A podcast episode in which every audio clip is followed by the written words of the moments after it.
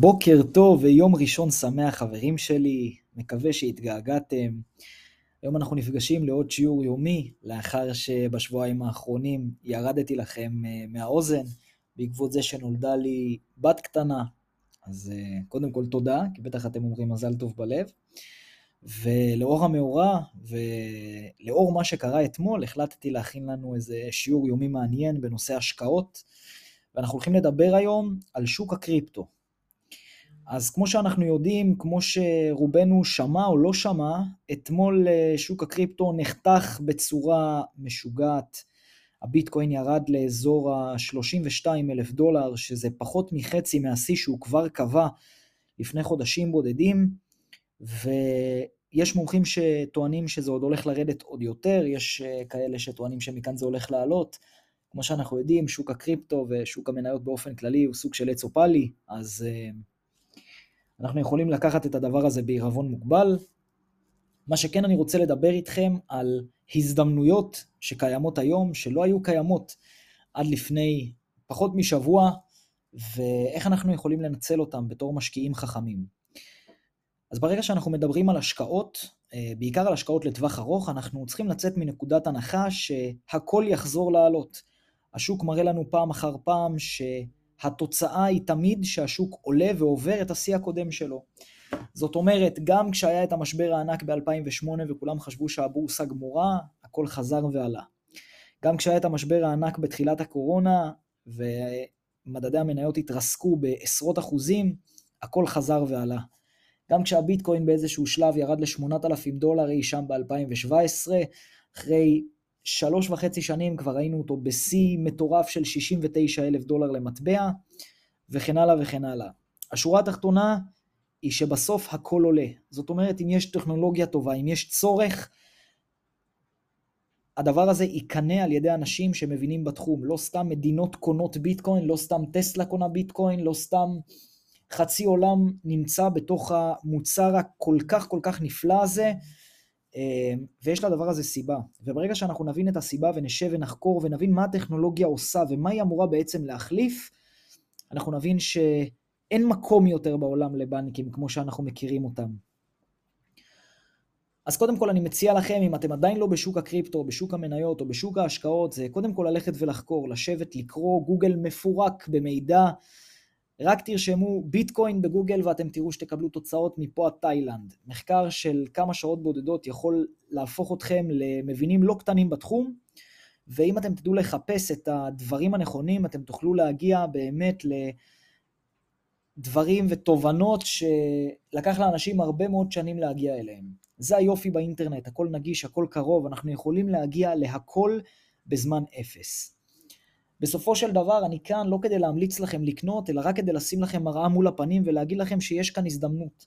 בסוף אם אתם לא תבינו ותדעו אמ, מה לעשות ואיך להשקיע, אז כל הפודקאסט הזה בעצם לא שווה כלום, אבל uh, המטרה שלי היא שבסוף הפרק הקצר הזה, אחרי שתשמעו אותו, תלכו לגוגל ותחפשו ותלמדו ותכירו, בשביל להפוך לאנשים יותר עמידים. בסופו של דבר, 100% מהאנשים שעשו את הכסף שלהם, את הכסף הגדול שלהם, עשו אותו במניות. כל המקומות הראשונים אה, ברשימת הפורצ'ן, כל האנשים הכי עשירים בעולם עשו את הכסף שלהם משני דברים מרכזיים, שזה מניות ונדל"ן.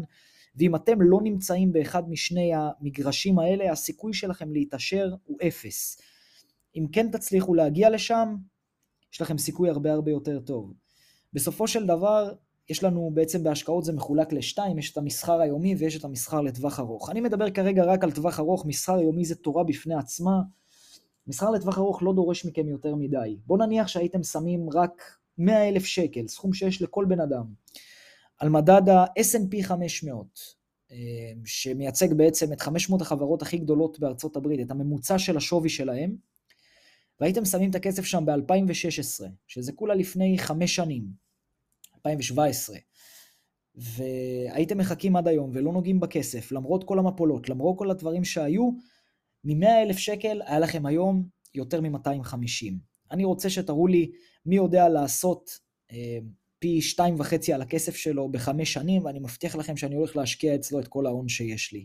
בסופו של דבר שוק המניות ושוק הקריפטו ושוק ההשקעות האלטרנטיביות נותנים לנו אפשרות לגשת אה, להון שפעם היה שמור לאנשים עשירים בלבד. היום כל אחד יכול לעשות את זה דרך הטלפון.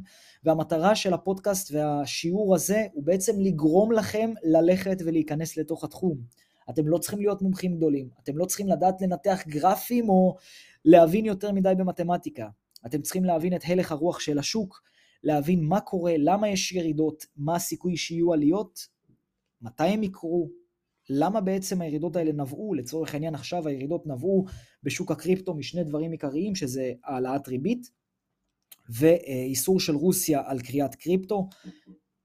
אני אתן לכם ככה רמז קטן, רוסיה היא אחת מקורות הקריפטו הקטנות בעולם, והעלאת ריבית, כולם ידעו שזה יגיע, גם אם זה ירסק את השוק באופן זמני, השוק יתרומם חזרה, כי בסופו של דבר הטכנולוגיה מנצחת הכל. המניות שוות הרבה יותר מכסף מזומן, כי חברות מתקדמות בזמן שכסף נשאר בבנק ולא זז. ולכן אנשים משקיעים בחברות. תראו את פייסבוק, איזה שינוי משמעותי עשתה בתפיסה שלה בחמש השנים האחרונות ובחודשים האחרונים בכלל, עם כל המעבר שלה לעולם המטה, אה, לעולם המציאות המדומה. מי שלא מכיר, ממליץ מאוד לרשום בגוגל VR או מטה ולהתחיל לקרוא קצת. מטאוורס, אה, ולהבין בעצם לאן אנחנו הולכים, לאיזה עולם משוגע אנחנו הולכים. אני אוהב אתכם מאוד, אני מאחל לכם שיהיה לכם שבוע מצוין ויום ראשון מקסים, ושבעזרת השם הסרטון הזה, או יותר נכון הפודקאסט הזה, יצליח להכניס אתכם לתוך עולם נפלא שנקרא עולם ההשקעות, ואני בטוח שמתי שלא תיכנסו, אם זה יהיה בזכותי, אתם תודו לי. ניפגש מחר לעוד שיעור יומי, אחרי שהרבה זמן לא היה לנו רצף קבוע, וממחר באופן רצוף, לפחות עד שייוולד לי הילד השני. אוהב אתכם מאוד, נתראה מחר.